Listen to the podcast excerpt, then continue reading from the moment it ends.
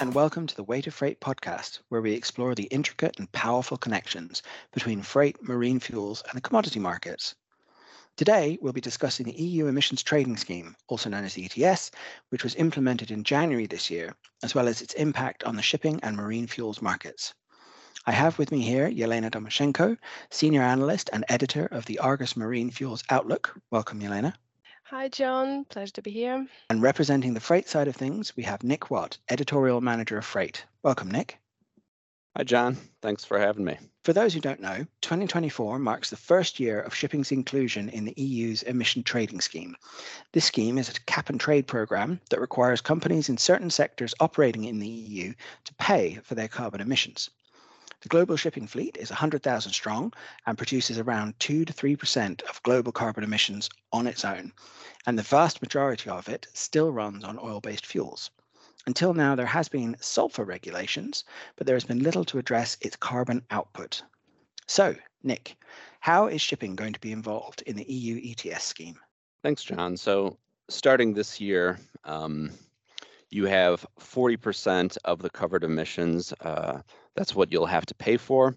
Uh, starting next year, it's going to be 70%.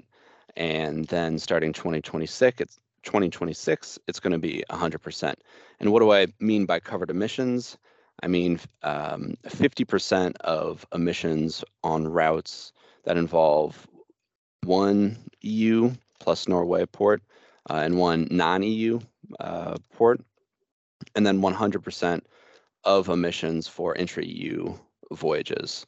Um, so this is the the first uh, carbon tax really on on shipping uh, anywhere, and uh, we'll see we'll see how it goes and and if it changes in the years to come. But that's that's that's the situation we have right now. Excellent. And Elena, how is this regulation affecting the marine fuels market? Yeah, so conventional marine fuel prices in Europe are expected to rise this year as a result of uh, shipping's inclusion in EU, the EU ETS. Argus publishes daily EU ETS traded CO2 prices, and on the 2nd of January, this price stood at $81 per ton CO2 equivalent. So at this price, uh, EU ETS would add $113 per ton to VLSFO prices this year. And uh, um, in 2025, it will be $174 uh, per ton. And in 2026, it will be $253 per ton to VLSFO price in Northwest Europe. Uh, and in 2026, it's when the ship owners will have to pay 100% of emissions. Interesting. And how about for some of the alternative fuels that we see out there? Is there much more uptake of these? Yeah, so currently uh, marine biofuel blends are the most actively used uh, type of alternative fuel. Um, unlike LNG, methanol, ammonia biofuel can be burned by conventional marine engines and vessels do not require retrofitting. If we look at Argus B30 uh, biofuel blend in ARA, which is 30% of advanced FAME Zero and 70% of VLSFO, EU ETS will add just $71 uh, per ton to the price of B30, which is 30% less than pure VLSFO.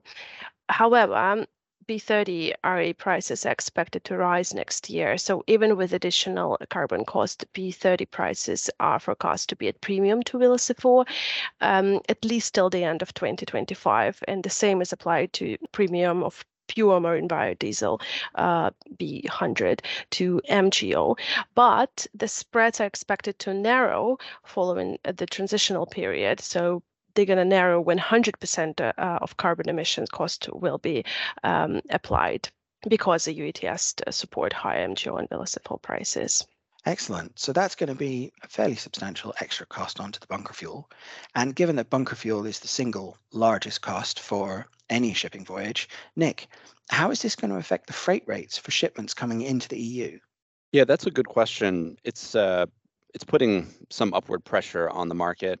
Um, one way to look at it is it's the usual freight rates plus a little bit of a premium for uh, for the EU ETS, and we see it at about three to four percent. Generally speaking, it's going to depend based on the type of vessel and the type of trade, but about add about three to four percent to to the freight bill. Um, it's important also to note the the scope of this regulation it's not just for oil tankers, it's for dry bulkers, it's for container ships, it's for LPG carriers. So each one of those segments and um, even some some others will be affected, and uh, they will have to pay uh, pay these ETS costs. And if if we look specifically at at the oil market, um, the U.S. is the largest supplier of, of crude to Europe now. Um, those shipments will be affected by the ETS. Looking specifically at at Aframaxes, they're the main type of vessel to carry U.S. Gulf Coast crude into Europe.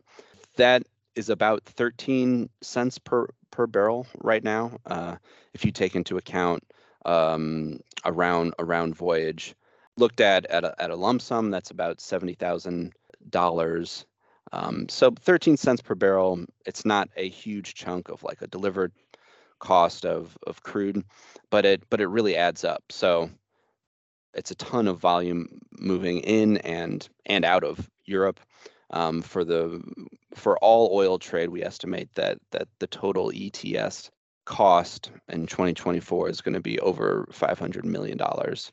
So, and that's excluding the the other segments that that'll be affected. And that 500 million dollars is assuming a 40% payment level for the, for the emissions. So that's the phase in is going to push that 500 million up. Yeah, that's absolutely right. So Nick, you mentioned 13 cents a barrel. Um, this is one of Argus's carbon cost of freight assessments. Uh, what sort of assumptions are you using to generate those numbers? Sure, I'll try not to bore you with with the details too much in this, but uh, but we take the the uh, EUA price, which is market uh, market price. Argus assesses that it's about $80 per ton right now, multiply it by the carbon emissions on a given route, and we take a bunch of assumption assumptions to um, to figure out what those carbon emissions are.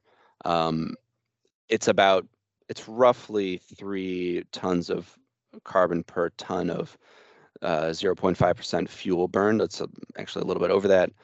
To figure out the the tons of fuel burned, the the ship's consumption, uh, the the ship's speed, uh, and from from that and a few other assumptions like time in port, whether or not it's an ecozone, we can come up with the with the tons of fuel oil burned, um, including 0.5%, and that's what we assume because, like uh, like was mentioned earlier, that's the vast majority of of the global shipping fleet running on uh, oil-based fuel. So, all of the details are available in our methodology too, if if if someone wants to check them out. Fascinating. Now, Elena, the vast majority of these ships, as Nick mentioned, are all burning um, 0.5% fuel oil. But looking forward, do you expect the EU ETS to create a bit of a shift in the type of bunkers that shippers are going to buy? Yes. So marine biodiesel bunker in demand and in general uptake of alternative bunker fuels, dual fuel um, vessel orders are expected to rise as a result of uh, EU ETS.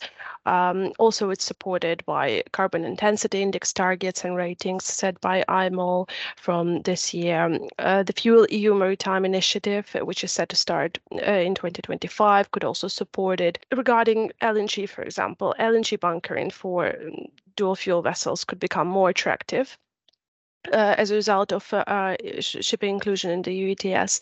Uh, since last year, LNG delivered prices have been holding a discount to MGO in Northwest Europe, and uh, projected lower natural gas prices with uh, with shipping's inclusion in ETS could result in even lower LNG bunker prices relative to VLSFO and MGO.